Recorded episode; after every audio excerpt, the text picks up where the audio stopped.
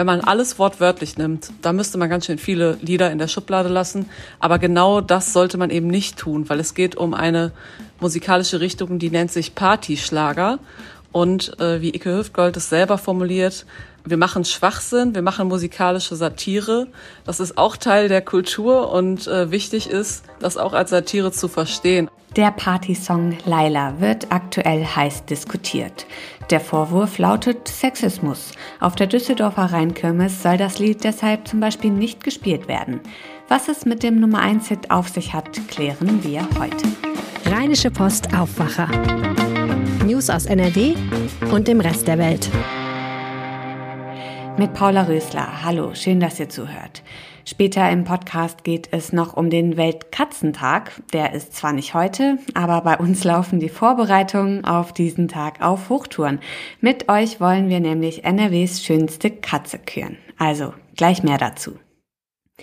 Wir sprechen heute über den Party-Song Laila. Der steht nicht nur seit Wochen auf Platz 1 der deutschen Singlecharts, sondern auch ziemlich in der Kritik.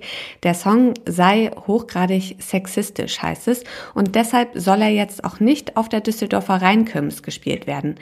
Ob diese Entscheidung gerechtfertigt ist und was es mit dem Song auf sich hat, darüber spreche ich jetzt mit Julia Radke, Redakteurin im Ressort Politik und Meinung. Hi Julia. Hi, hallo. Julia, wie sexistisch ist denn nun das Lied? Ja, ich würde sagen, für alle, die es jetzt noch nie gehört haben, ähm, gerne einmal reinhören. Man wird so schnell nicht mehr los, zumindest die Melodie. Äh, es ist genauso viel oder genauso wenig sexistisch wie viele, viele, viele, viele andere, nicht nur Ballermann-Hits. Also im Text kommen so Zeilen vor wie ähm, ich habe einen Puff und meine Puffmama heißt Laila. Das ist so die heikelste Zeile, würde ich sagen. Und darauf der Reim, sie ist schöner, jünger, geiler. Und äh, später wird sie nochmal Luda genannt, aber der Rest ist eigentlich fast nur La La La. Okay, es klingt vor allem einfach mal primitiv. Wie schätzt du das ein? Sollte so ein Lied dann verboten werden? Ja, da muss man erstmal sagen, ein richtiges Verbot ist es ja nicht. Es ist weder in der Stadt Würzburg, wo es auch anfing, ähm, dass sie bei einem Stadtfest das verboten haben, in Anführungszeichen, ähm, ja, jetzt, so wie jetzt in Düsseldorf, ist es auch nicht juristisch verboten, weil es schlicht einfach die rechtliche Grundlage dafür fehlt. Also es ähm, tangiert keine strafrechtlichen Belange. Es ist weder Aufruf zu Gewalt noch ähm, sexuelle Nötigung, die sowieso nur in der Handlung ähm, strafbar wäre.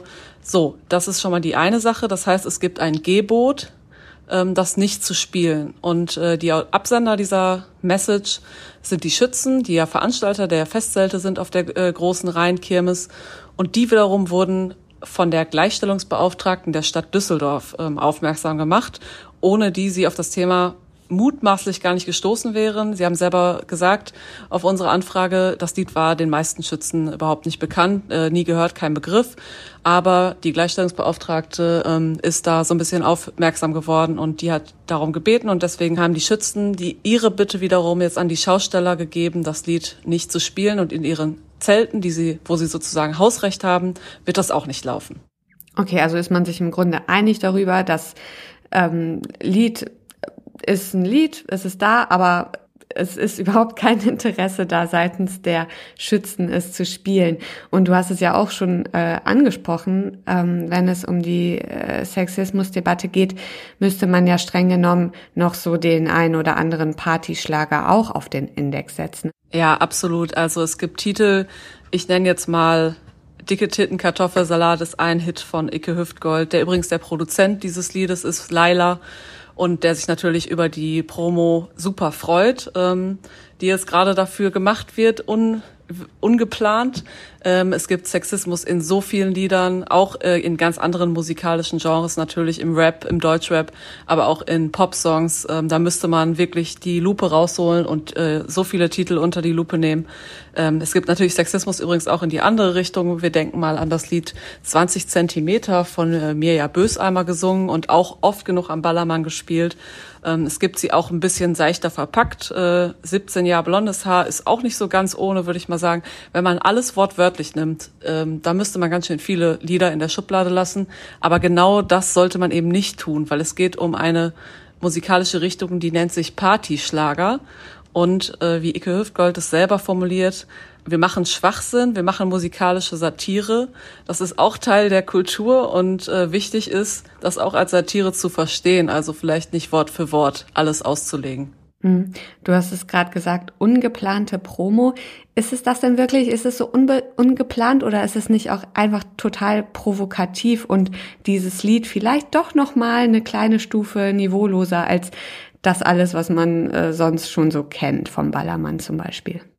Wie gesagt, also da lassen sich sicherlich äh, Beispiele finden, die das Niveau noch nach unten hin toppen, ähm, die auch immer noch laufen. Es gibt ja auch so All-Time-Favorites am Ballermann und nicht nur dort übrigens, natürlich werden die alle im Winter auf den Après-Ski-Pisten äh, recycelt.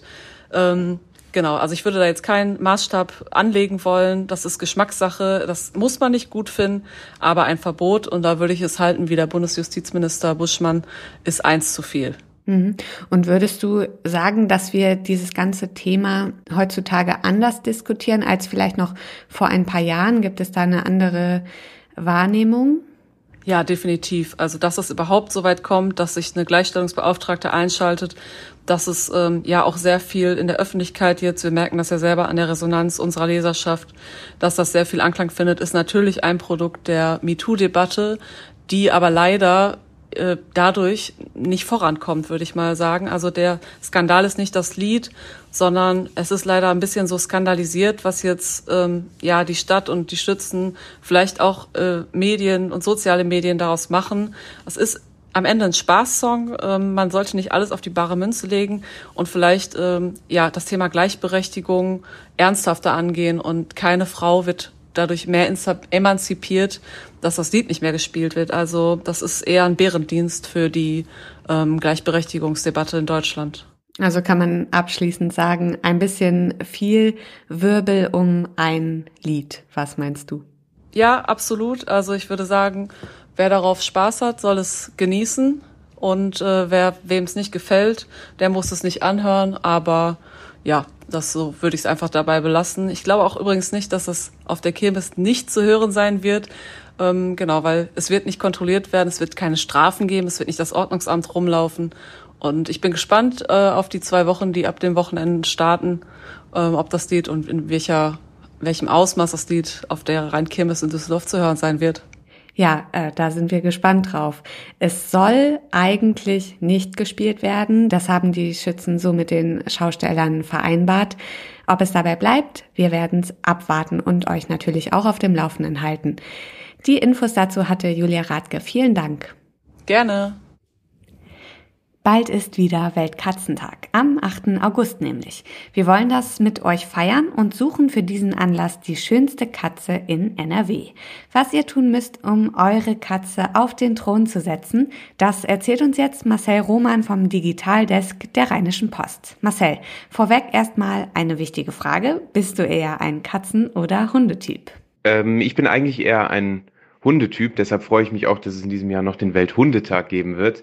Ich kann aber verstehen, dass es auch in NRW etliche Katzenliebhaber gibt, die sehr stolz auf ihre Haustiere sind und deshalb machen wir das hier natürlich auch gerne. Ja, unbedingt. Weltkatzentag, klär uns mal auf, was ist das eigentlich? Ja, der Weltkatzentag heißt hochoffiziell Internationaler Tag der Katze und findet jährlich am 8. August statt und äh, dient einfach dazu, die Katze als äh, Lieblingstier und Lieblingshaustier nochmal in den Fokus zu rücken. Ähm, es hat aber auch einen ernsteren Hintergrund, nämlich dass Umweltschutz- und Tierschutzorganisationen an diesem Tag äh, nochmal gesondert auf Missstände in der Katzenhaltung hinweisen und äh, ja, dass äh, der Tierschutz einfach nochmal eine weitere internationale Bühne bekommt. Also hat das Ganze durchaus auch einen ernsten Hintergrund. Aktionen zum Weltkatzentag haben ja auch Tradition bei uns, ne, bei der Rheinischen Post, oder? Ja, der Weltkatzentag ist bei der Rheinischen Post eigentlich seit vielen Jahren fett äh, im Kalender markiert. Rund um diesen 8. August haben wir dann viele Bildergalerien, viele schöne persönliche Texte. Also Katzenliebhaber können sich zu dieser Zeit bei uns da echt einiges abholen. Und jetzt sucht die Rheinische Post also die schönste Katze. Wie kann man teilnehmen?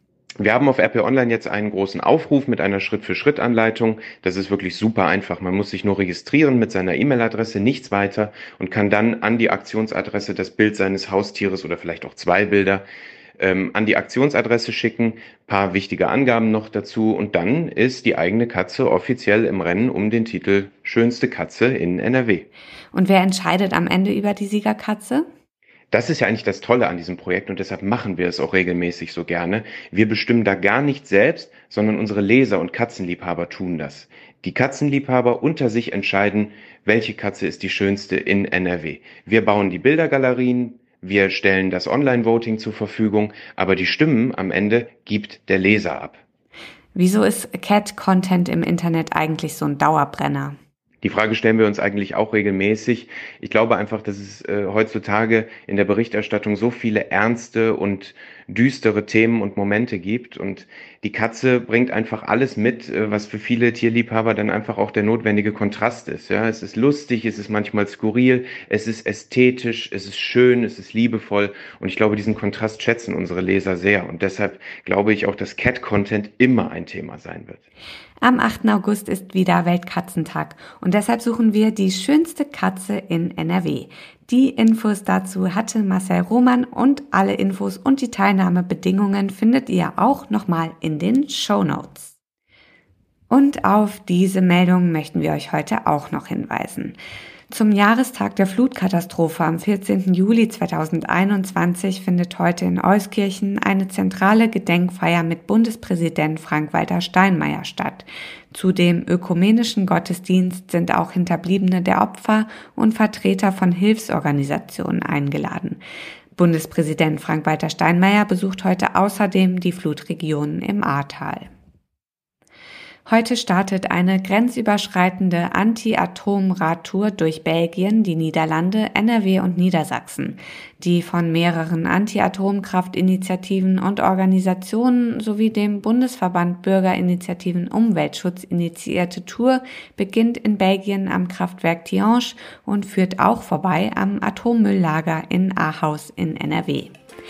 Zum Schluss noch das Wetter, auch heute wieder Sonne satt bei bis zu 27 Grad. Das war der Aufwacher vom 14. Juli mit mir, Paula Rösler. Ich bedanke mich fürs Zuhören und wünsche euch einen schönen Donnerstag. Tschüss. Mehr Nachrichten aus NRW gibt's jederzeit auf RP Online. rp-online.de